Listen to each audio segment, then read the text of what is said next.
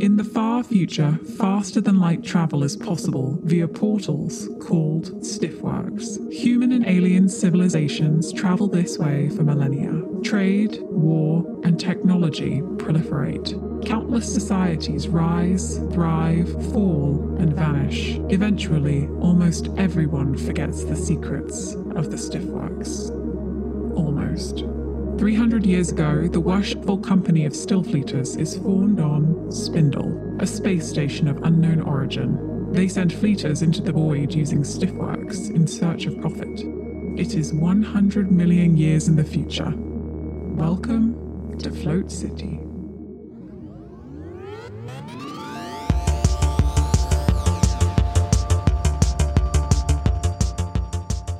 Previously on Float City, the crew is sent to Rigamont B to collect the vascular multi object from the dying boss Anvader Lehrer. They witness her death at the hands of a terrifying extra dimensional entity and abscond with her priceless armaments. En route to Spindle, they battle a void elf laying waste to a provincial town. A void elf they freed from the Anvader's prison. For this trouble, they're brought to the Saffron Anox, the local trade lord, who says they must snoopily investigate one Zeshtano Novell, a co-archivist holding up a trade deal of his on the planet Kakudun.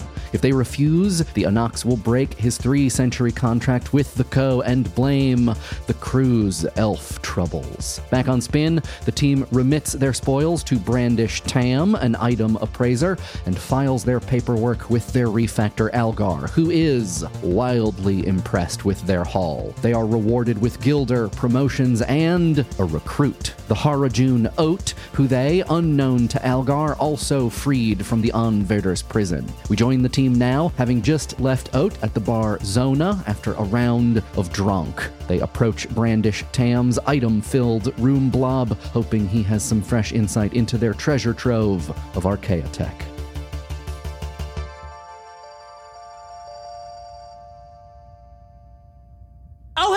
Hello, I'm Brandish. Ah, you people. Listen, this was a lot of stuff, and I worked quick to get it all figured out for you. No small task for me, Brandish Tam. Now you gotta pay me something, 200 gil, or, or, I don't look at me like that, or you let me pick one of these things and I keep it. That's your options. What do you want to do? That wasn't our agreement, if I recall correctly, Brandish Tam. oh, Tam. it wasn't our agreement. Well, who's got the objects now? Are you gonna report me to the refactor? Oh, I'm scared. Oh, Brandish Tam is scared. As he's talking, Mercus is like reacting like this is way too loud because he has a hangover.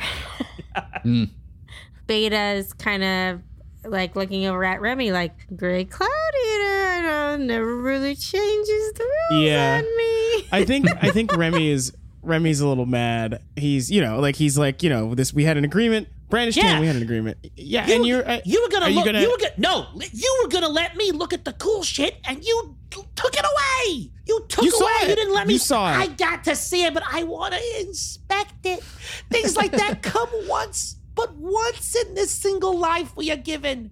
Um, You took Be- it away from me, so no deal. I want pay. Beta uh, turns to the group and kind of pulls out 50 Gilder and is like, well, are we going to do this or what? I mean, I could eat him. He, t- uh, Remy's turned around and like talking to the group. It's like I could eat him. He's he probably. I mean, you know, it wouldn't.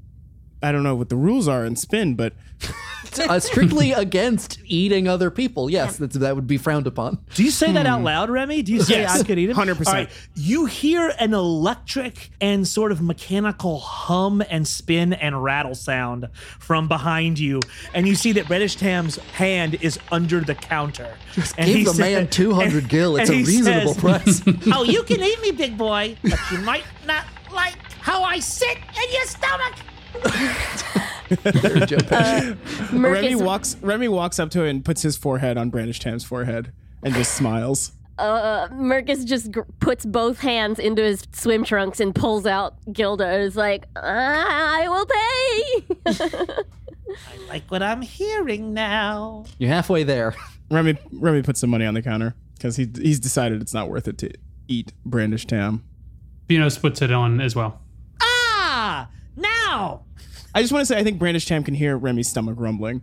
Could hear the nanites starting to swarm. Yes. Well, my friend, if you are indeed so hungry as to be this aggressive, let me assure you, you are headed to a wonderful future because by exchanging these items for goods and services, you can eat until you die. Let me show you what you got. Begin the game show music.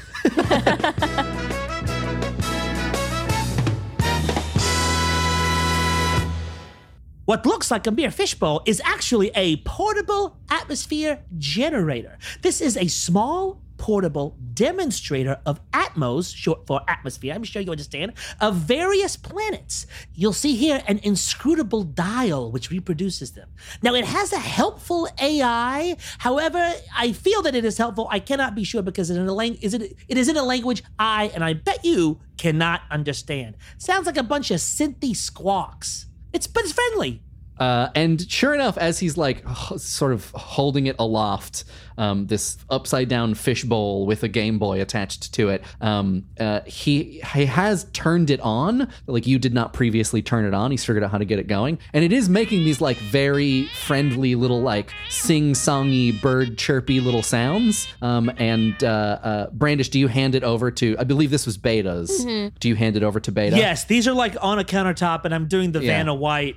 Uh, uh, So then, yeah, when you approach it, you can see that in fact, yeah, like the Game Boy screen, there's something that looks like a little robot face on it, and the eyebrows that were on top of it are like sort of moving up and down, and it's making these funny little sounds. I mean, you cannot uh, roll reason to see if you can figure it out.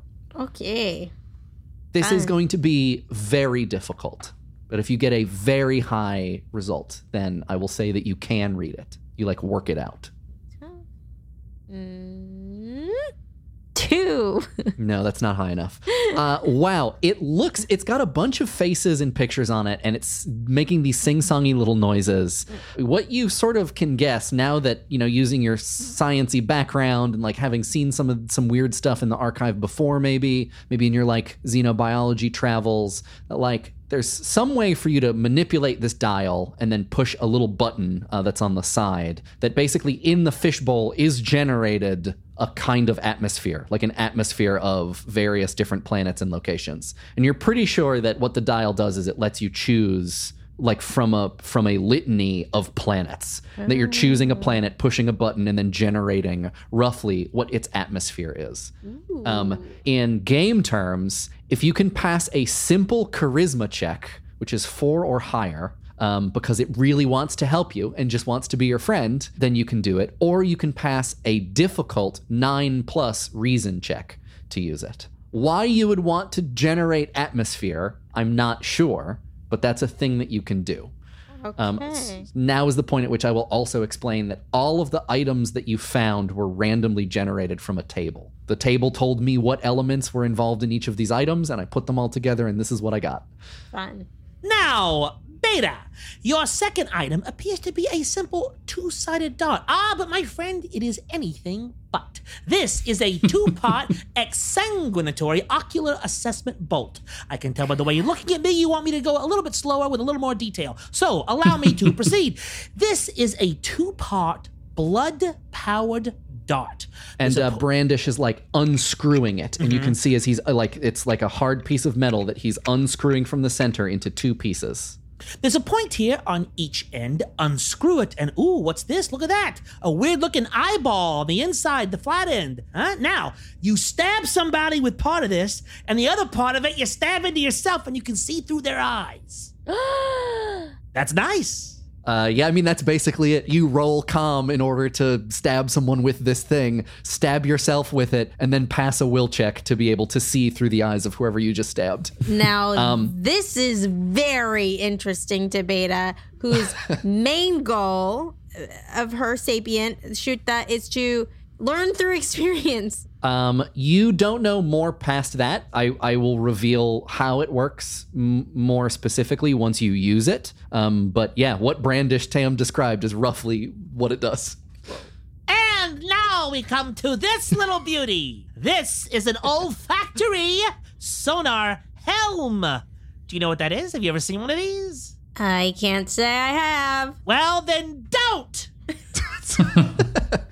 obviously, you can see this is a big, heavy helmet. It's bulbous and rusted, but here is its secret function. It's a helmet. You put it on. Now, don't, don't, don't, don't, don't put it on right now. Wait until I'm done telling you what it does, because what it does is very uncomfortable. You put it on your head, and if you have a, a, a nose just like the kind that he points at Venos, he has, because Combat has no nose holes, right? No, Yeah, yeah, yeah. This is not for you. But if you look, if you're like one of them and you got nose holes, you put this on, and tubes go up the holes in your nose, and you're probably thinking, he's looking at the other people. You're probably thinking that, oh, a little tube in my nose? I don't mind. Wrong. You are going to mind how far these tubes go back. Yes. Question, Fidos? No, I was just agreeing. I said yes. I don't mind that at all. You will. You will. Oh, I tried it too on. far It's- back, eh? It's deeper than you think. How Oh. how deep? How, how how how deep are we talking? Take a guess at how deep it is, and then think about much, much deeper than that. Okay. But once the tubes reach your olfactory gland or brand equivalent, you can then see, but through smell, the location of every norm space and non informatic sapient within a 2d10 meter radius. It's a neat little device here. So Wait, I like that. Uh, I like that Brandish Tam has also said. yeah, Brandish Tam Yeah. knows two D ten meter. Yeah. Brandish Tam breaks the fourth wall. Brandish Tam knows it's a looks game. directly Why not? looks directly into camera and says two D10. And, What where, what are you looking into? and he look, yeah, looks right into camera. And you can have one for yourself. Just go to olfactory sonar helm by BritishTam.gov and buy one right now for 60 credits. Venos takes off his beard and looks at camera. Hi, I'm Nick Gersio. I play Venos. And If you too would like to own a Brandish Tam branded olfactory sonar helm, just head to funcity.com. Ventures dot ventures. So, yeah, this is an item that you, if you have nose holes, uh, you put on the helmet and two tubes extend out of the interior of the helmet and enter your nose. They do go pretty far. They go uh, the cost of one d10 grit far. Once they are, I don't know, like yeah, close to your close to your brain bits, I guess. Um, the helmet will scan the surrounding area uh, for uh, sapience, for non weird, non informatic sapience that is within uh, a 2d10 meter radius. Uh, but you can only do that if you pass a difficult reaction check because you are decoding the position of a sapient in 3D space in a map made out of scent only. so it's very hard to understand. I mean, the idea that she doesn't have a nose, right? We know this. Uh, so I don't know how it's going to work on her. Yeah, that was going to be my question. I don't know whether or not do we think Beta would be able Well, to Beta use has a brain, so maybe it'll just go through some of the metal on Beta's face. yeah, maybe would, she would have to dig little holes into her face. Uh, Mercus would have to wear it on his tummy. Oh, That's where his brain is. that is so cute. Um, so Beta is very interested in this um, piece of equipment because she's always interested in talking to people and seeing people, um, and it would just be a way of finding more people that are maybe hiding from her. um, so she's gonna actually she's gonna secretly hold on to this piece of equipment. Yeah. You have you have an olfactory sonar helm. Ah, now, Venos, let's go on to your first item. What I began calling simply the spectacles. But they are so much more, and yet it is an item known to me. Would you believe that in its original place and time, this was known as the Malady Mellotron? Say it with me, Mal- Venos. the Malady Mellotron. Eh, It looks like just wraparound sunglasses with like these attached headphones, you know. Um, but these is this is for this is from the Ilithnari, Venos. Did you know that? Yes. Oh, that's right, because you told me the whole story, so I would know that you know that I know that we both know what's going on. If you wear these spectacles, you wear the Mellotron, They will tell you the ailments of any particular being in complex medicological diagrams accompanied by appropriate music. Very nice. Oh, wow. Will I? Will it? Does it give you cures or or, or panacea? Only time will tell. Okay. But my gut says no. okay. Uh, Well- that is roughly what it does. Uh, you spend uh, one d4 grit and you pass a standard reason test. Um, and yeah, that just represents you having to parse out the lyrics of the song being sung that describes the sickness of the person that you are looking at. Ah, I see. Now, the music is Ilithnari, but from what I can remember, it probably won't drive you insane. Now, your second object this harness. Do you know what the name, actual name of this harness is, Venos? I do not, sir. It is called My Visage is a Shield. This is actually a piece of art. Venos, this is art. It's a very famous piece of art, actually. It was made by a mantis artist. I cannot say the name of the mantis artist. That uh, the, the sir, I, I can you I can show you a reading of it, but I can't say it out loud. It's because my species has two uvulas, and one of them hangs in front and prevents me from uh, making the kind of sounds necessary. But look, it's a kind of commentary on the defensiveness of one's designed accumulated persona and the willingness, while engaged in battle, to see your enemies as less than people equal to yourselves. I see. You're moved, I can tell. Uh, so this actually is like a piece of, you know, in other places in the universe, this would be recognized as a very famous piece of art. Uh, you know, like up there with some Andy Warhol prints or like a, you know, a Michelangelo sculpture. It is, in fact, a chest-worn like harness plate. Uh, that you put on, and when you push a button underneath it, it uh, rapidly expands into a piece of metal that will cover Venos from roughly his ankles to just underneath his nose. And painted on the shield is the face of a of like a. Yeah, like a, a female manted warrior. It sort of looks like Frida Kahlo, but a mantis person. Does Brandish Tam expand it to show it? yeah. And then Brandish Tam goes, thunk, and just like shakes his arm and it expands, sting, up into this like, you know, five and a half foot tall shield and says, Now, you could use it as a shield if you are a Philistine. I leave it up to you. I like how Brandish Tam is an art appreciator. uh, you know, uh, you got kind of got to be to be in this job, I think. Yeah.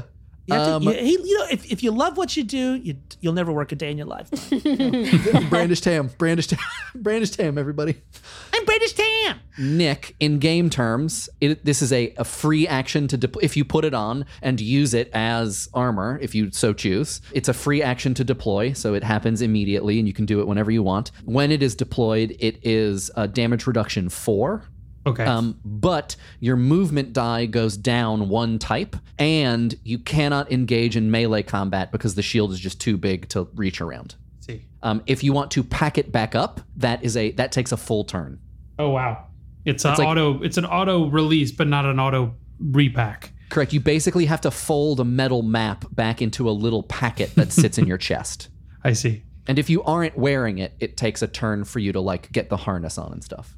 Well, Vino says, "Well, that's quite astounding um, and, and evocative uh, as well. Um, It is I- evocative. yes, I really appreciate your time and effort you've put into explaining this piece."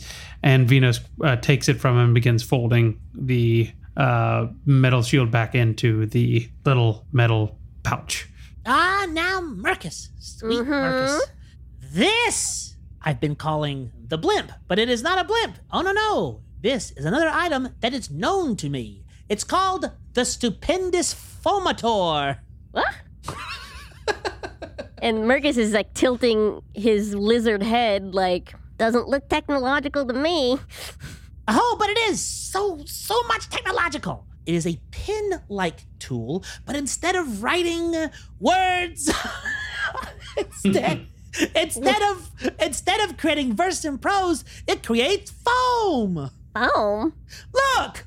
He, he uh uh he squirts. There's like a there's a corner of the room that looks like it's been shot by every weapon and stained by every it looks like an artist studio like a sculptor studio just like and he points it at that corner uh and maybe there's even like a mannequin there that has had like arms blown off and like a face gone. And from the end of this pin just like squirts this sort of uh load of foam Mm-hmm. over the period of an hour, the foam hardens to a point where it is very difficult to cut or to chop, but it's always easily disintegratable by water, Mercus. It's also very useful as a fire starter. and then he, he takes out a match and he throws it on there and it goes Whoa. Uh, also, um, when when um, Brandish Tam pushes the plunger that ejects the foam, the blimp expands a little bit, and you can see that the seams between all of the parts making up the sort of flanges of the blimp like light up. It, it starts projecting this really bright, multicolored, uh, like rainbow of light. It's like there's a fucking party happening, and then sort of surprisingly loudly from the stupendous foamator or foamator, however you want to say it, disco music starts to play, and a voice goes, Thank you for using the stupendous Foamator. Thank you so much from Foamator Industries, your source for foam ejecting goods. Thank you for using the and it just continues like this Yeah. until uh, he pulls the plunger back out. I think there are about eh, D8 charges left. Yeah.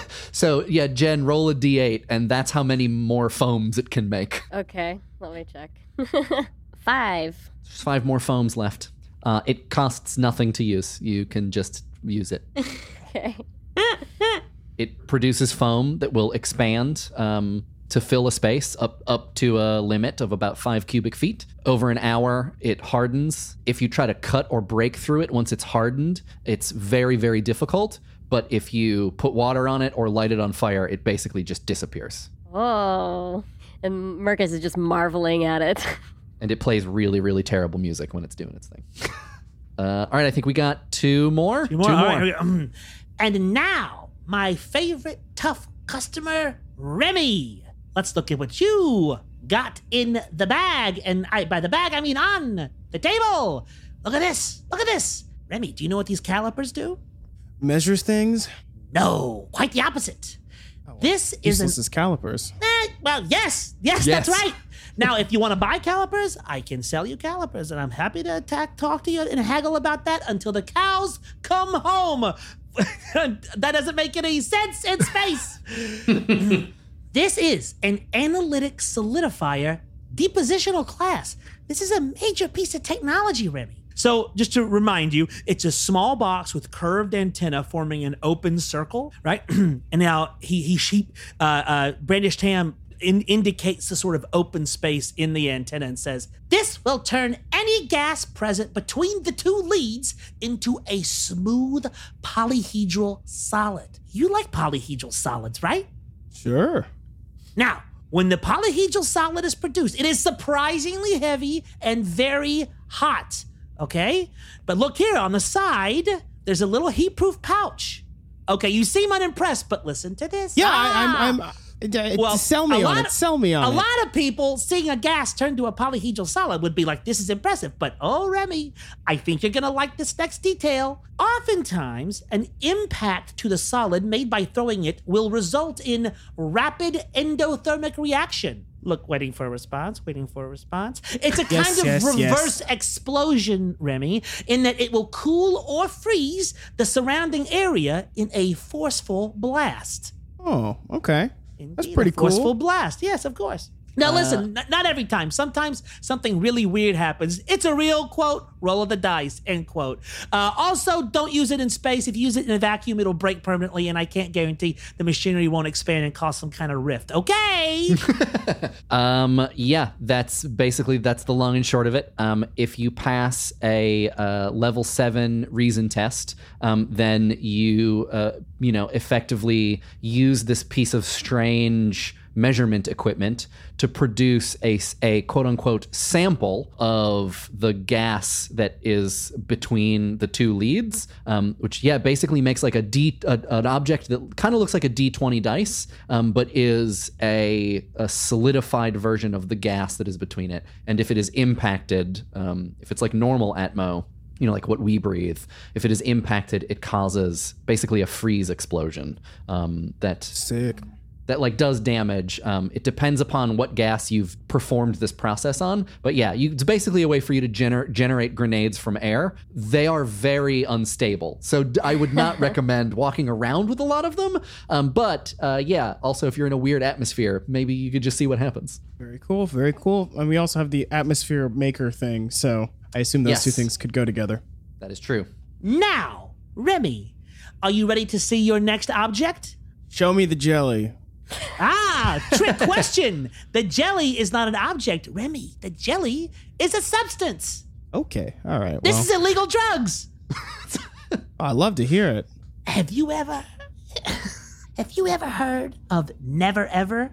Never ever. You can roll reason um, or will if you want to see if you've ever heard of Uh, it before. Oh, no reason. I'm looking for a. I'm looking for a seven. I think. Nine.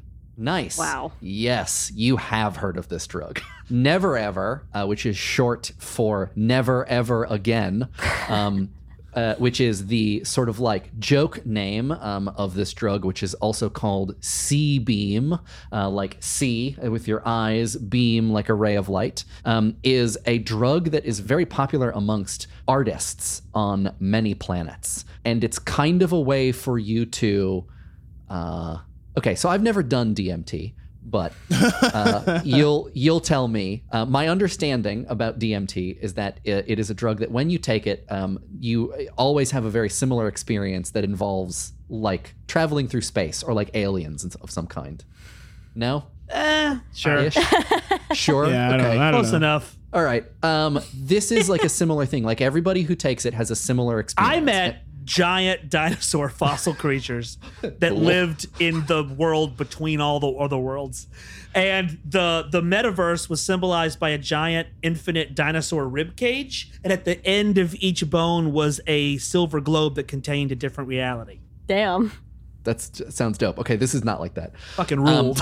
Kids do drugs. Uh, Brandish Tam, why don't you? Uh, so I mean, like you know, he maybe knows that Remy knows what this is, but is going to explain it to him anyways, uh, so that it's not just me, the universe, delivering exposition. now look, this is a dense brick, Remy. Do you understand what I'm saying to you? This is enough for dozens of doses. You gotta be careful. Tell me you're gonna be careful before you walk out of here with this. Yeah, Brandish, I'm always sometimes careful. Okay, and listen, even if you are careful and you take it, remember, they're not just visions. These are things that have happened or are happening or will happen other times and places, okay? So you got to take it very seriously. So yeah, this is the understanding about never ever again. Um, is that it does in fact repeat things that have happened, um, and that when you take it, the lore at least is that you are momentarily, if you if your body can deal with it, that you are momentarily psychically transported to a random event that has actually occur- occurred, is actually currently occurring, or will actually actually eventually occur. But you have no control over ah. when, where, how, who, why, etc. It's like momentarily quantum leaping yourself. How many how many doses in game terms do I have? Literally dozens. dozens. Wow. Sick. Like uh, roll roll a d twenty. Roll a d one hundred. Ooh. Can we okay. all take it? well, actually, roll a d. Roll. This makes more sense. Roll a d twelve. 10? So yeah, you have you have 144 doses. Cool. It's like a big jelly brick. Okay, let's talk about what happens when you take this. Um, once you take it, you have to pass a standard will test followed by a standard charisma test. Remy can never pass a will test unless you burn grit. Yes. If you pass both of those, you see hazy, sort of warped visions from other times and places before, during, and after your current plane of existence. Um, in game terms, I will say that these visions may be hints. They may be clues, they may be warnings, it may be like gaming inspiration or metagaming inspiration, or none of the above. It might be absolute meaningless nonsense. But it will be the case that you are experiencing things that actually happened, are happening, or will happen. That will always be true. If you fail the will test, but you pass the charisma test, you become sick to your stomach um, and, and you act irrationally for an hour um, because you are convinced that you are somewhere else, that you both are and are not. Uh, if you fail the will test but pass the charisma test, then like you don't go catatonic, and you're still with the crew and you're still like playing still fleet but you think that you're at like a japanese tea ceremony in 1650 Sick. You you can basically ch- i can tell you i will tell you where you think you are and you essentially have to interact with the world through that lens Wow. if you pass the will but you fail the charisma roll you are sort of transported to before or after creation Ah. um, and you you are you are forced to confront b- the time before things were made or the time after which things are unmade Very Uh, cool. And very bad things happen to you and if that ever happens we'll cross that bridge when we get to it my God. you could also sell this and you would probably make a lot of money and then you would be a drug dealer you can choose whether or not that's something you're interested in uh, there like is a market for it both on spin and in other places um, it's probably not very big uh, but you know because it's again it's called never now you sort of maybe understand why it's called never ever or never ever again um, but uh, yeah that's what it is Wow. Great. Good to know. And that's it- that's that's all the items. that's Mm-hmm. all the items Um, Beta uh, looks at Brandish Tam and asks, "So which one were you gonna take?" Well, it's all, you know, I mean, what does it matter now? I would have taken the one that turns the gas into the solid. Ah, so not mine. Great. Mercus puts away the blimp. But I'm happy to take your guilders instead. Thank you for your custom. Please do not hesitate to come see me again when you have such another wonderful treasure trove. I'm Brandish Tam. and he sits back down at his desk and goes back to writing in his ledger so you guys have a bunch of new stuff do you want to level up Yeah. level up, level uh, up, level up. Okay.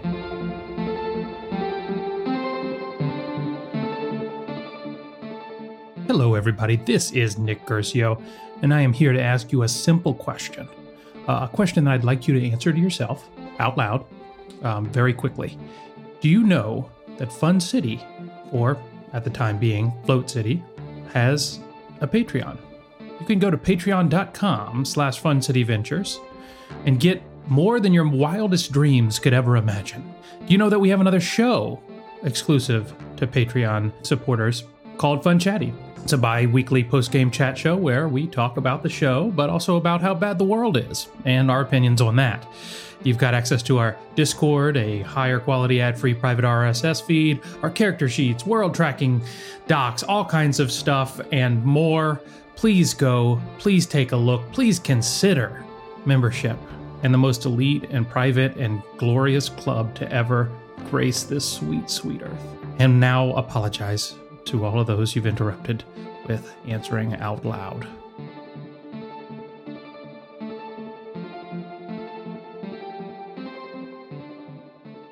Here's what happens when you level up you gain six units of pool, which you can distribute between health and grit however you want. You can also uh, take. And that also increases our max. That only increases your your max. That does not, Not add to what you currently have. It uh, adds to the total that you can possess. Does that make Right, sense? okay. Uh oh. It increases your max without increasing what you currently Okay. uh, have. You can also, uh, and this is a four way choice, you can choose a class power from your uh, your class that you did not choose when you first made your character. Uh, so in Stillfleet, it says like, you know, here are your class powers. Choose two of the five that are available. You can go to that list and you can choose one that you did not choose, or you can choose an advanced power uh, from the correct advanced powers list, which is a whole other set of powers that are available to you that are not reflected in your class powers. Or you can choose a specialization, which is to say that you can choose, you can describe a situation where you want a dice bonus. So, like attacking a certain kind of um, uh, sapient, rolling to understand a certain piece of technology. Or you can do unarmed combat training, which is similar to a specialization. You can basically get a dice bonus for a certain kind of uh, combat training that you want to do. At level two, uh, those are the things that can happen when you level up. You will also get paid more by the company. Hmm. So yeah, let's say you leave Brandish Tam, you collect all of your stuff, you have your new toys, uh, and while you have time off from uh, from going out on ventures, as Algar said, uh, you spend the next couple weeks just sort of training some new skills uh, for the next venture that you have to get out on. So, uh, what does everybody do with their time? Um, v- Venos um, has been spotted uh, at various various places around Spin, um, speaking to uh, a teapot or a, a small, you know, glass that would hold um, knickknacks or little uh, things or an old shovel, and he's he does it in sort of a whispering fashion.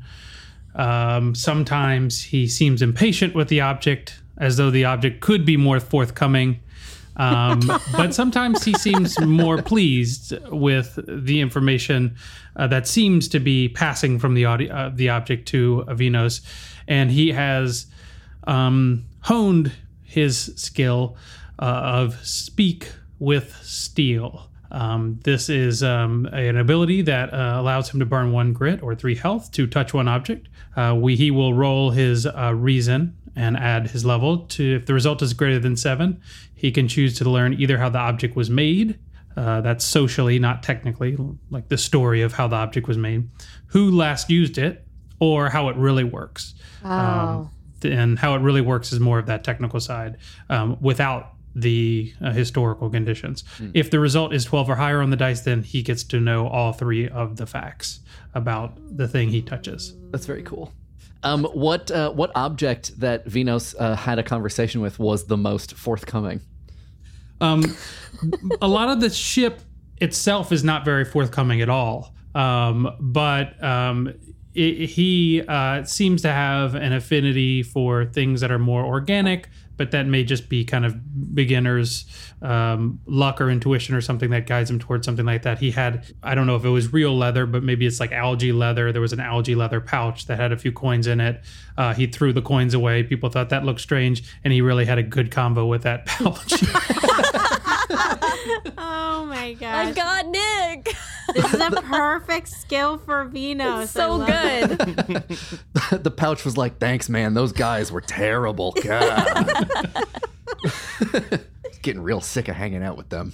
only point of clar- clarification here is that the first point here is that I could learn how the object was made, and he makes and we make a point to say that this is socially not tech technically, but then I guess the third possibility is how it really works, but not not necessarily the historical uh, conditions of its making, but how it really works. Is that more techno- technological or or technical for you, Mike? Yeah, I think Okay. that that, and it depends upon what kind of thing it is. That like, Okay.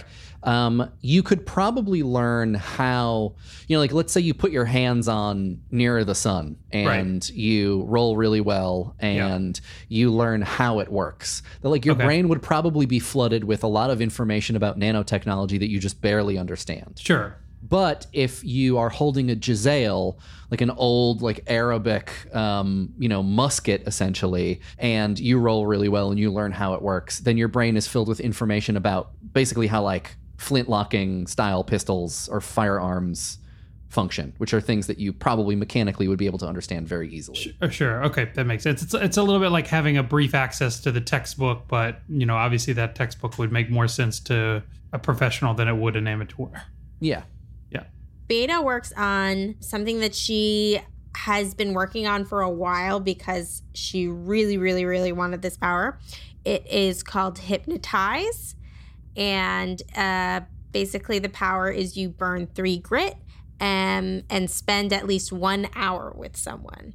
That person falls for you and now and will now do things within her power to help you in any way. Wow. It's not mind control. It's basically seduction.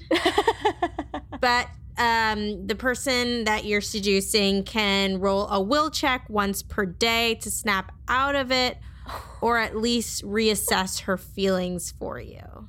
Is this a um is this a Isn't this is a weird power, isn't it? No, this is a. It was one of my things. Uh, in it wasn't communic. I could choose between communications or Oh, an advanced power. yeah, it's an advanced power. Wow. Holy shit, that's wild. Yeah, Hell yeah. because it just it just immediately jumped out as like Beta would want to know that wouldn't want to know how to do this. So what do you think what's the training regimen that allows Beta to know better how to seduce people, I guess? I think okay, because this is interesting because Beta on her own does not have much um, charm. Uh, she's a very low charm roll. So I think maybe this means she kind of is studying someone maybe in the archive who's a charmer, Mm. and maybe she's been studying this person for a while and is kind of getting a hang of it. This is like um, like using your xenobiologist uh, background on a person that lives on Spindle. And you're just treating them like a specimen that you're learning their ways, Mm-hmm. following them around Spin, and being like, "What do they do?" In the, mm, like David Attenborough, like, mm, interesting. yes, exactly. Okay. Um, Mercus wants to learn uh, something from the advanced powers list. As a banshee, he has access to communications. So uh, he chose find NEMAT, or it's an acronym N E M A T. I don't know what that means, or it doesn't explain what it means. Uh, I don't either. Uh, but basically, uh, Mercus will learn about or be able to find secret holy spaces, um, like whenever we're anywhere. So, um, ruined offense buildings, ship concourses, deep below the earth, throughout the Escheresk. Um, he can burn three grit and make a reaction. Uh, it's not reaction, is it? Is it reaction? Reason? It's reason. Sorry. Uh, It's make okay. a- It's the sh- it's the Shadowrun residue. yeah. So he burns three grit and makes a reason check. And if he gets a six or higher, um, you find an, an interesting secret hole. Um, uh, basically, it's a technological place because uh, Mercus is like the pilot um, and has Jack, which is a. Um, uh, an ability to use, alter, or repair technology. So, this skill will help him find rooms or special hiding places that have technology, which is really exciting. There is a there is a Shadowrun uh, like equivalent to this, which is, uh, is. which I think actually um, uh, Carboni's character had, which is essentially like fi- like finding hidden escape routes, like finding secret passageways. But now it's just like pocket spaces where Mercus can hide or, Yeah, or something. uh, yeah. Is that like you're like studying studying the HVAC system of Spin to to like see how Yeah. uh, back passageways are put together? It's like uh, looking through maps um, of of spin and then playing a giant game of hide and seek with all of his brothers. All of your brothers by the brothers? stiff, by the bays, by the far bays. Yes. Just you can hear like it's like um like a Looney Tunes with like all these hatches opening and someone scurrying. It's like Laugh-In, but uh, in the time travel corridor of the secret, weird, unknown provenance spaceship. yeah. Sick. Um, I think Remy is going to learn Repro. Um, so Repro is a uh, nanofluidics power, uh, but basically what you do is you burn some grit, and you can send your nanites into an electrical device, which includes like you know just like Teftian comms or like radios. Uh, and interestingly, it does say sapient brains uh, to induce any specific effect possible. Um, so it's like being able to use technology without really having to know exactly how how it works. Like your nanites act as a translation between your intent and the capabilities Yes. of the technology. um, which is exciting uh, because like it's it seems I- I I think Remy's like you know I, th- I think it's he's he's sort of been uh, since he's been awakened, which again hasn't been that long. He's been trying to figure out like exactly what he can do. So he has all this you know like he he keeps a bunch of junk in his room from his old missions, and so he's been f- playing with the electrical stuff, trying to make it like you know trying to turn on uh, like an old CRT set uh, from like across the room uh, and like trying to like fuck with people's uh, devices that they have on them at range, just like across across spin in the canteen. And then one one fateful night, the ancient CRT that hasn't been turned on for it just ten thousand years just spring turns to life. yep, and then he turns it back off and falls asleep. Mission accomplished. Uh, Taylor, does Oat take any new? Yes. Uh, so I let me ask you what's better. So the, the tactics uh, skill list is all about like straight up attack bonuses, attack opportunities, and also like getting information. Like I can pick a skill that lets me get information about places and what's in it, or I can pick a skill that tells me about like people and groups of sentient things and know about them. I, I want to pick the one that's like best for story. And I guess like Probably places. places, right? So that's reconnoiter, uh, which lets me spend a couple of rounds figuring things out about a place, uh, and then I know everything. Like the layout of a structure, how many guards are walking around, for example. This is very Yeah. Oat. This seems this this feels very Yeah, right. I mean he's a thief, so he's gonna be really good at casing the joint. yeah. Reconnoiter. Nice. There's also a really cool disarm skill, but I think reconnoiter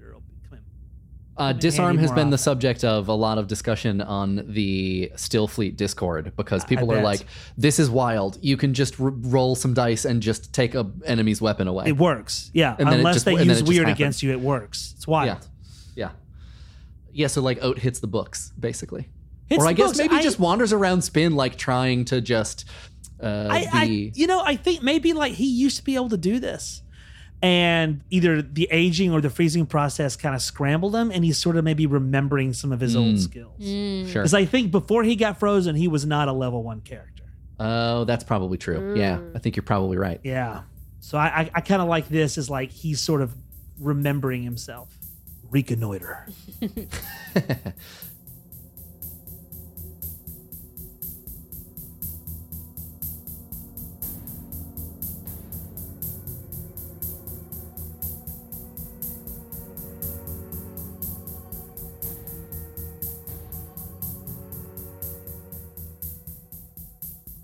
Uh, so um, you all have, I think, some snooping to do, um, if you want to, um, to ask around about Zeshtino Novel. You can go about this however you'd like. Um, you all know a, a group, a good group of people, and you can talk to whoever you want. I think some of you also have contacts.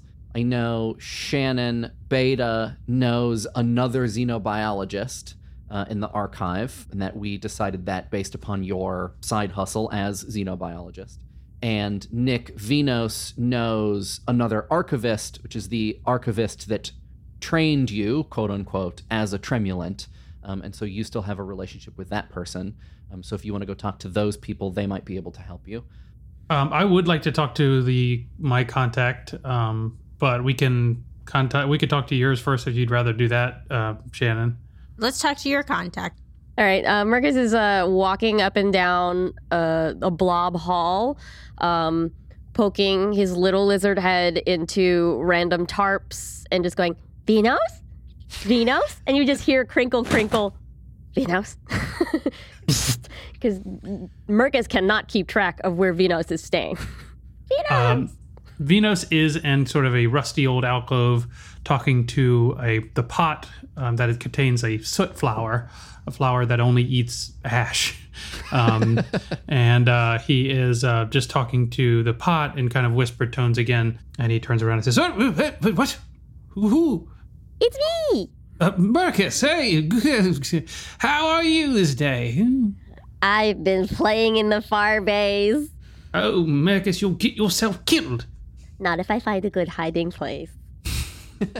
Well, you're getting better at that. What say you? I was wondering what we were going to do about the thing I'm not supposed to talk about. Ah, yes, yes, yes. Oh, I think I'm just about ready.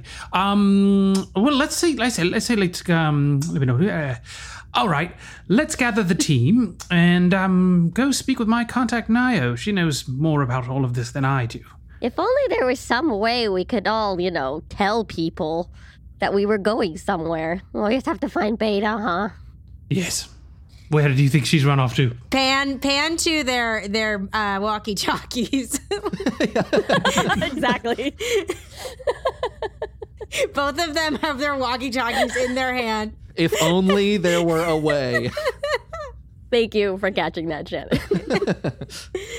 Um, If you're looking for Beta, Beta is in her room. Venos is still not part of the walkie-talkie. Of course, of course not. And He's, Mercus, he is talking to the walkie-talkie, but not using the walkie-talkie to talk.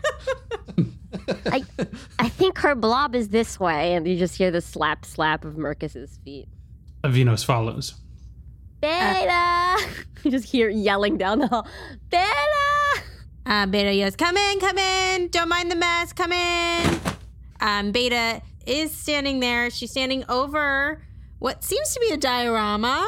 Um, and you could notice that NTS is in that diorama, and she's um, putting little hats that she made out of little pieces of material on NTS. Please tell me it's a cowboy hat. yeah there's a cowboy hat there's like um you know a baseball cap um yeah there's there's a whole variety of caps that she made hey hey hey y'all. What's up? Don't mind me over here. Just just working on a little project. Which one is this? oh he is in the um sleepless in seattle diorama. The airport? Yes. Kind of got to be right. I mean, yeah Well, we were on our way to go speak with Nio, contact I have, who is also a follower of the Howling Lamb. She is well versed on much of the company's workings and may help us get to the bottom of this whole kerfuffle with Justano. Ah, excellent. Ah, yes, I had almost forgotten. Just got a little caught up in my crafts and my projects. Um, yes, let's do that. Have you seen Remy? Uh, no, let me let me beep him in. And uh, Beta pulls out her walkie-talkie and says, "How do you use a walkie-talkie?" Yeah, make the walkie-talkie sound. Types in Remy's number. I don't know how you use a walkie-talkie. they it's a only, channel. He's on a channel. Yeah, they only work. They only connect the four of you. So Oh, okay. yeah, it's just uh, it's just between the four of you. Yeah. Uh, and she presses the button down and yells, uh, Remy! Remy's asleep. Uh, the walkie-talkie's like near him, but he's he's not. He, he's you know he's he's tired from a long day of experimenting with his with his nanites, which sounds a lot worse than it is. Um, he like he's sort of like waking up. He I, I don't think he thinks he has anywhere to be. She says, uh, well, if this thing doesn't work, and I think she's gonna after speak with Remy. Can she? Probably, yeah. It just connects two sapient brains, right? yeah. Yeah. And this is like something she's done before. It's funny. This is a real mom move. Yeah. Um, so I'm gonna burn two grit and connect our minds together. I love this. And so she she's like, just a moment, uh, let me connect you.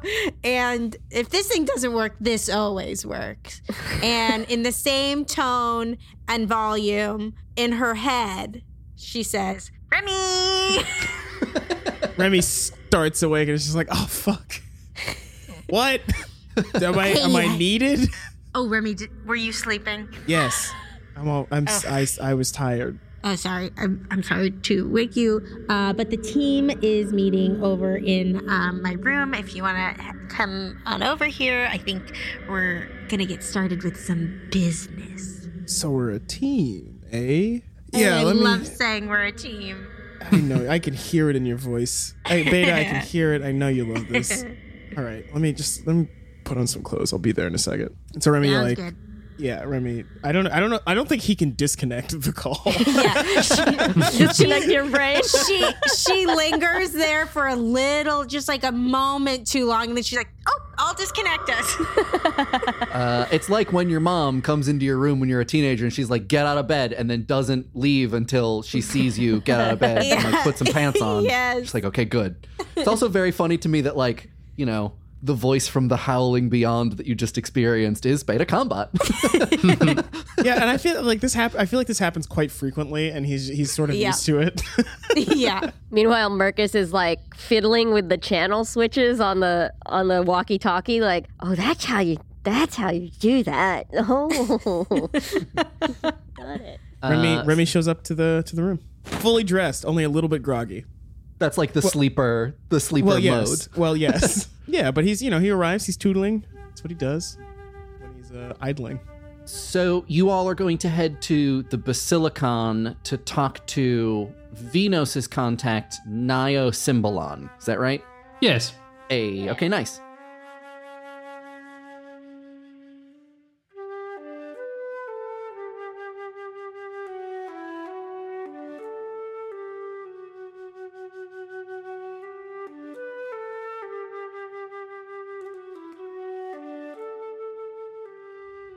So yeah, you make your way from um, uh, Beta's room blob, sort of you know on the other side of the canteen, across the canteen, and um, the green uh, of Spin that is this like large open space that's directly in front of the entrance to the Basilicon. Uh, Nick, I think Venos would know basically where um, where Nio's office slash laboratory is so he can lead the way. Um, you know you go in past um, the single waiton that's just sitting at the desk uh, standing there watching everybody enter the basilicon and you go through this long warren of halls. Nio's office is very far up in the basilicon so you're going up and up and you're taking these long hallways turning left and right and going up another set of stairs that's carved into the spindle black rock. Uh, when you get there unlike many other spaces in spin um, and unlike many of the other offices nearby nio's office slash lab actually has a door and it's it kind of looks like white uh, so the the opening is roundish um, and it kind of looks like white tile. Uh, Venos knocks. yeah it's very sturdy. It like barely makes a noise but it's enough um, and you hear this creaking crackling sound um, as uh, the grid of uh, white and gray that's um, on this um, this material that's blocking the entryway uh, slides over um, and provides uh, you know an entrance into this room. The first thing you notice is that it's very bright. The hallway that you're in is pretty dark. A lot of spin is pretty dark. In here, in Nio's office, uh, it's it's bright. There's a lot of lights. Also, uh, the floor uh, ceiling and walls are all this same white, tiley, plasticky, gridded material. Um, it actually looks like, um, you know, it, it doesn't have that uh, uneven floor surface that much of the rest of Spin does. It's like uh, a false floor has been installed in here and it's been made very flat and it's very clinical. It's very white. It's very clean. Uh, it's all very straight and tidy. Um, and in it, there are a lot of tables. There are a lot of surfaces that are covered with pieces of technology, uh, pieces of equipment. Um, there are what look like just metal and wood work tables with, um, you know, uh, various blinking and beeping instruments on them. Uh, you can see in the far back that there actually is, uh, you maybe have seen a few of these in your time, an actual terminal to access the uh, eponymous archive, to actually like type on a keyboard, this is effectively a computer, um, to search the storehouse of knowledge that is spin. Uh, so this is something that Nio Symbolon has access to. She's a very, very high up, a very sort of respected archivist. You hear whirring of these machines. Um, you hear a high pitched sound uh, of this um, this terminal. The terminal is like yeah, it's like a big. It's almost like a lectern, um, like this big floor standing thing that's on wheels with this giant screen. These big chunky keyboard buttons. It's got a huge braid of that comes out of the back of it and goes into the wall. Uh, so it's like a very just serious piece of technology. You can hear it uh, just like you can hear how much power it takes to run. You also see that there are uh, basically three almost gurneys uh, that are in the middle of the room, and they're tilted up uh, at an angle, and there's a person on each of them. They are upside down. Uh, their feet are above their heads. Uh, they're all wearing gray smocks um, that sort of signify that they are tremulants in training. Um, their eyes are all wide open and they're sort of staring like agape a little bit um, off into nowhere. And as the door starts to open, you hear uh, this. Uh, you hear a voice from the other side of the room before the door is fully open. Come on in. Uh, Venos enters and says, uh, "Is this Nio?" This is Nio. Yes. Yeah. And uh, Venos bows slightly and says, "Nio, I hope your dreams are rich with promise." And I hope yours are decked in ornament. Well, Nio, uh, is this a good time? Oh, well, um, I mean, you know how it is. Uh, there are never really good times in the archive, but uh, we just have a few subjects here who are uh, undergoing some some training. Venos, I'm sure that you, uh, I'm sure that you think of these times fondly. Um, Nio is like maybe four feet tall. Uh, she's got like darker skin. She's got straight black hair uh, with like uh, like surgically straight bangs. Um, and unlike most other archivists, she does not wear a robe. Uh, she wears a pantsuit uh, with very bright silver buttons all the way down the front of it. But uh, what uh, what do I owe the pleasure? Well, um, we and and he walks in uh towards where she, her desk is. Is that where she is? She's standing over what looks like a ledger and she's t- writing some notes in it. You can see that there's a, a sort of quill pen that she's just put down. And it looks like she's just copying things either to or from the archive terminal that's in there. Well, we c- came to see if we could get some information on a matter that has become troublesome for us. Um, we have been told and have found and come to find that the trade has been blocked between the lovers and Cockadoon. We have interested parties that could benefit the company greatly if this trade was allowed to resume. I have, upon further um, digging, we have learned that Giustano Novell, uh, an archivist here, is causing maybe, perhaps, uh, if not causing, is furthering this blocking of trade. And I was wondering why this was. Have you thought about asking them?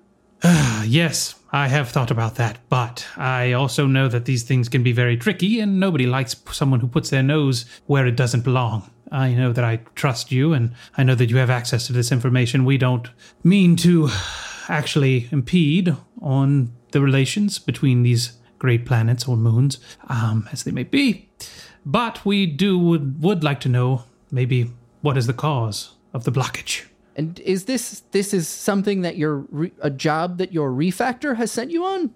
No, no, not at the moment. We have learned some information on a previous um, mission that made us think that uh, a few interested parties um, would find it very fortuitous for the trade to begin, and it could be very fortuitous for the uh, company as well. so, always worth digging around to see if that dog barks. Uh, she's looking at you very suspiciously. We would, of course, um, be able to help you in, in whatever you need uh, to be able to find any information uh, that could help us, uh, or you know, provide you any services that you believe should be rendered. Um, but of course, if you have no knowledge of these things, then nothing can be helped here. What you're asking is very unusual. No one knows that you're here asking me this. No, I was trying. I was hoping you could keep it between us. What do you tell me exactly what you need? Well, I think just information. Again, uh, we don't um, uh, mean uh, mean to make trouble for anyone on the Lovers or Cockadoon, or, or anyone here who is interested in their trade. But perhaps in learning a bit about why, why the trade between these great uh, masses can be. Are, are they moons? Or are they planets? Other planets, yeah. Yes. Why these great planets must be impeded when so many lives are at stake. A little bulbous finger pokes past uh, Venos. Is he? Excuse me, ma'am. Yes, I'm not sure if you've met Mercus here. Yes. Uh, uh, and uh, yeah, she uh, she sort of leans forward and she uh, she squints a little bit. She says, "Um, y- yes." Uh, my name, my name is Mercus, and Mercus is just looking down at the floor and, and says, "I don't actually know much about the archive, but do you know where we could find Miss Novell?" Hmm. Tell you what. She uh, she looks at her ledger. Um, she looks at her terminal, and she says, "I would love to be able to help. Um, as you know, access to the archive is highly restricted and very closely surveilled. If you can get me any requisition form that says I should or need to contact this person, then perhaps I could assist you. But it's not so easy as walking over to the terminal, typing a few words in. You have questions, but I cannot raise any questions. I see. it might raise more questions for you. I understand. You need something of a paper trail. Any Yes. anything, anything. Yes. Well, I completely understand that. Um, and I, of course, would love to do things above board. But before I started getting everyone's day all squiggled and squaggled, I figured I'd talk to someone who might know more than I. I appreciate your help, and I will be looking for the proper requisition form um, and will return thusly if I am able to obtain one. Do you have any advice on getting one? Ooh, I mean, you should talk to your refactor. Refactor, yes, yes, person. alcohol will probably help. Yes, yes. And, oh, and she sort of screws her face up a little bit and is like, "Oh, very by the books that one." Yes, yes, right. Well, he's a respectable A good man. chap, a good chap, a Good good, chap. chap, all told. Yes, yes, yes. Good chap. beetles for a beard. Yes. V- Ah, Venos, good Venos, chap. ju- just, just, just, uh, ju- uh, just, just one little point. Mm-hmm. You should be careful. Yes. Okay, I'm glad you know that. Of course, of course. Yes, I wanted to get some advice from yours truly, and or mine truly, whoever you are in this saying. Um, o- The, on tru- the matter. truly them, The truly, yes. them's truly. Them's truly, yes. Um, and I understand I don't want to be causing a fuss here. I just think that it could be some very big opportunities that have been promised to us, but a promise is only a promise, and a promise isn't always true. So I should be true. I should be careful on that end as well. She's uh, looks at you like she's trying to follow what you're saying, like it's a bouncing ball, like like she's watching a tennis match. she says, "I I have all of the opportunity that I need right now, but I would love to help as long as there is a way for me to help." And then um, one of the people who is on one of the gurneys um, begins uh, like not shrieking, but like kind of like moaning really aggressively and starts coughing. And she walks over to her terminal and she go, and she like gets an alarmed look on her face and walks over to her terminal and starts tapping on some buttons on it. Um, and uh, you hear uh, the sound of motors kicking into action and spinning, um, powering up, and uh, the gurney, the table that's the furthest away from you, that was the closest to the entryway door, starts to spin, uh, and the person goes from upside down to right side up. Um, and as they're doing that, they also um, like ripple uh, with a kind of like purple, pink, silver iridescence, like a sort of light flickers over their whole body. And they kind of like, you know, their eyes have been open the whole time, but they kind of focus a little bit harder and they come to and they look over at you. Um, and uh, they transform into a, a, an imperfect, so like distinct, not exact, but a, a still very uncanny copy of um, whoever is the last of the group of you to enter. Is that Remy? Yes. So they turn into a, a- like a copy of Remy. They just look like Remy. Not like Remy, sort of like Remy's brother. Like Remy has a twin brother. So like you can tell that they're different, but they're very close. And she says, uh, "Sir, don't don't worry about it. Um, it's a new recruit. Uh, Solarians, they're very rare, you know, um, and you know they're not normally willing to change form. It's a very tiring process, uh, you know, and they love to settle into a body and just stay there for a while. But of course, there are tactical advantages to avoid minor being able to easily and frequently change their form. This is some of the research we're doing for the company. Very interested in these applications. I, I, I apologize. It's not. It is not uh, an act of aggression. Uh, she just doesn't have control over her body right now. So I, I, I apologize. I apologize. Um, and she types a few more buttons um, on her uh, terminal, and the gurney goes from right side up but tilted to just fully horizontal. Uh, and there's another set of flickers, and you see this this person go from Remy to like what they were before to like half what they were before, half Remy. They're sort of like cycling through some forms. Uh, and Nio looks at Venos again and says, I, I'm sorry. Um, as I was saying, I already have a lot of opportunity, and I just want to make sure that I don't put any of this in jeopardy, and I don't want to put you in jeopardy. Yes, yes. While that conversation was happening, Mercus was scanning the room and using insight, which is uh, burning uh, one grit, doing a, a reason check and uh, can either detect lies or confirm truths or find a clue. Sure. well, yeah. What do you want? Is or did you do you just want me to sort of like choose something for you? Kind of, I mean, I feel like from her authority and from the relationship, we can already tell that that was really truthful. I think more of clue or like direction in, you know, in what we were asking for might be helpful. She would almost certainly give you what you want if there was a reason that she felt you needed it. And right now, she's just like, I don't. It's not that she doesn't trust you, it's that she's very careful and that she got to this position by being smart, working the system, um, working really hard, and like isn't gonna just walk over to what for most people in the current universe would be an unthinkable amount of knowledge and take one very simple action that could jeopardize her access to it. Mercus failed the role anyway, so he's Oh, just okay. fixated on the quill on the desk, thinking that it's important. Okay, yeah. Um, the, uh, that quill is extremely well made, and um, wow, uh, Nio must have spent hundreds of thousands of hours um, writing with it. It's weird to think about the objects that people invest a small amount of um, gilder into, but they use for the rest of their lives. Mercus is just like, hmm, like cataloging that one for later. I think uh, Mercus thinks about what it's like to be a pen. Yeah, Remy uh, was is fascinated by the the the thing transforming into him. He's he like goes over and looks more closely, but is is is just just uh, very interested. Uh, and he asks does she, does she always do that? Is always the last person in the room?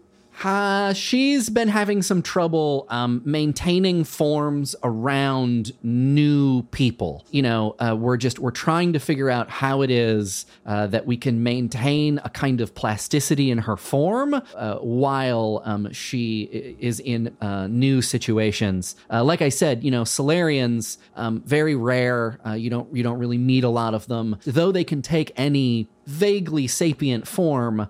Um, you know, they can't turn into a desk, but they can look like a Harajun. They can look like an Enjan. Um, they tend to choose one form and just stick with it their entire lives.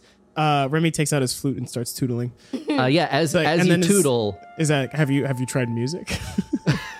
Uh, as you tootle, um, the sort of uh, spectral form that sits around this body, um, that's this iridescent pink, pink, purple, silver, kind of like it doesn't move in time. It doesn't respond in any way that is clearly either rhythmic or harmonic, but it does change in response to the flute playing that you are doing.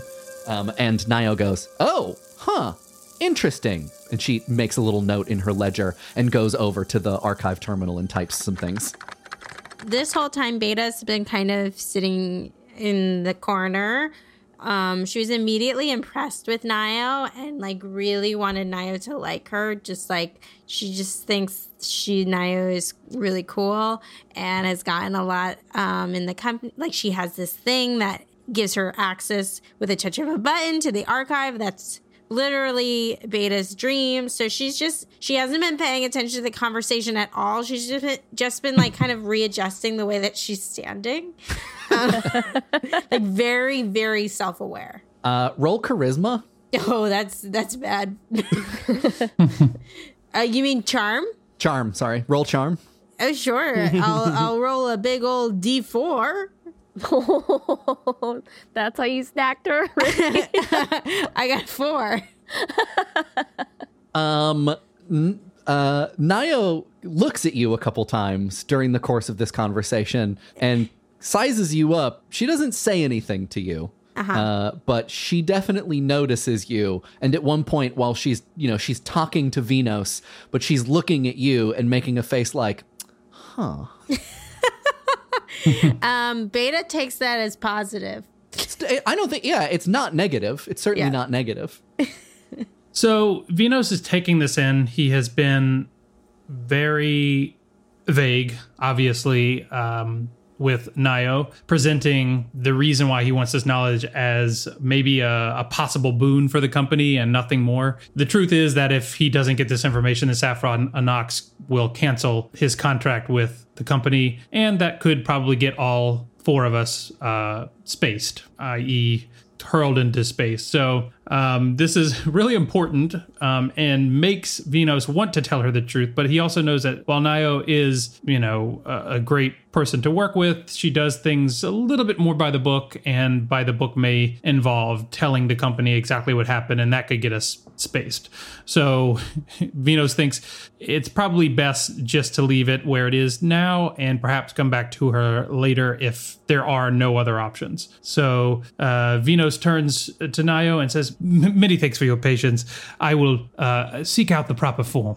I think that is the best course of action, and I wish you luck. Venos, it is always so nice to see you. Absolutely. Um, and Venos does another small bow um, and turns towards the door. She goes and she pushes a couple buttons, and uh, the door opens up even more. Um, and uh, she wishes you all happy travels as she reaches into a compartment underneath the table that she's standing in front of and pulls out a very mean looking object that's like curved forceps with a corkscrew in the middle. And she begins approaching one of the upside down people on the table. And Mercus's eyes are wide and frozen in place.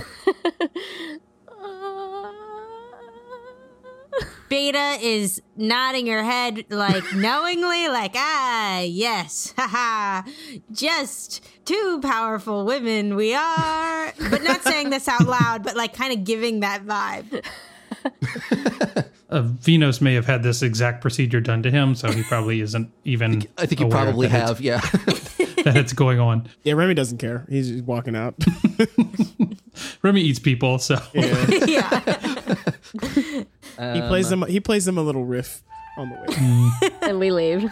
Uh, the door the door slides shut behind you. Uh, you are in a darkened hallway in the Basilicon. well, she was nice.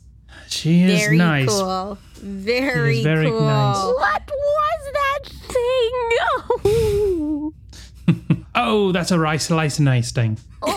Oh, it takes the fibers from inside of your nose and puts them right on the tip of your uh, butt.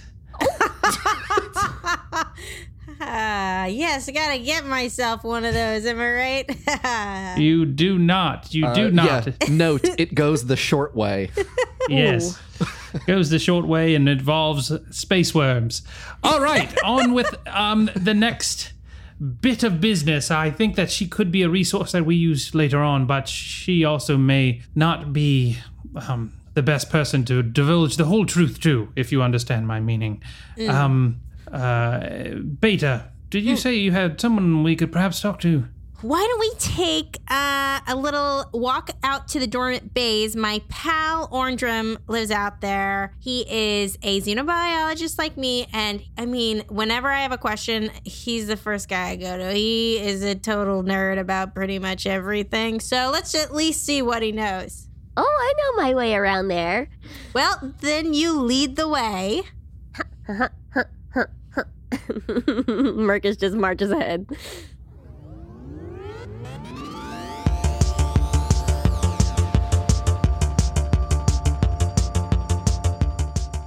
You are now leaving Float City. Thanks for listening. If you like the show, do a tweet about it. Tweet it out to your pals or however you would characterize the people who follow you on social media. You can even tweet the tweet I have left in the show notes.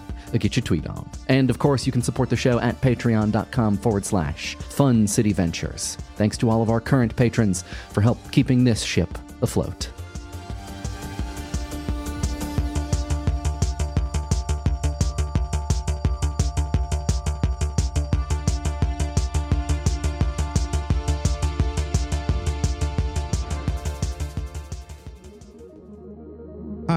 I'm Bijan Stephen, and I play Remy Tester on Float City. You can find me online on Twitter at Bijan Stephen, B I J A N S T E P H E N, on Twitch at the same name, and on Instagram at Bijan Cakes, B I J A N Cakes. I'm Jen Della Vega. I play Mercus Imeldar. You can find me on Twitter and Instagram at Randwiches. That's the word sandwiches, but replace the S with an R. This is Shannon Odell. I play Beta Combat. You can find me on social at Showdell. Hello, this is Nick Guercio, and I play Lux on Fun City and Venos on Float City. You can find me at Nicholas Guercio on Twitter and in Guercio on Instagram. You spell Guercio, G U E R C I O. I'm Taylor Moore, and I play all the cool, interesting characters. You can follow me at taylor.biz.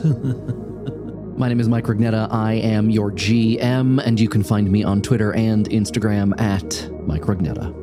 You can find the show on Twitter and Instagram at Fun City Ventures. Float City is played in a soon to be released system called Stillfleet, which you can find on Twitter, Instagram, and Patreon at Stillfleet. This episode of Float City was recorded at various locations around Brooklyn, New York. It was produced, edited, and sound designed by me, Mike Rugnetta. Pitying, he dropped a tear. Pixel Riffs saw a glowworm near. Fun City's music is by Sam Tyndall. Remy's flute playing is by Jake Fridkiss. Our art is by Tess Stone. Our Discord mods are Olivia Goulin, Kit Pulliam, and Kestrel. And the voice of Artemis is Molly Templeton.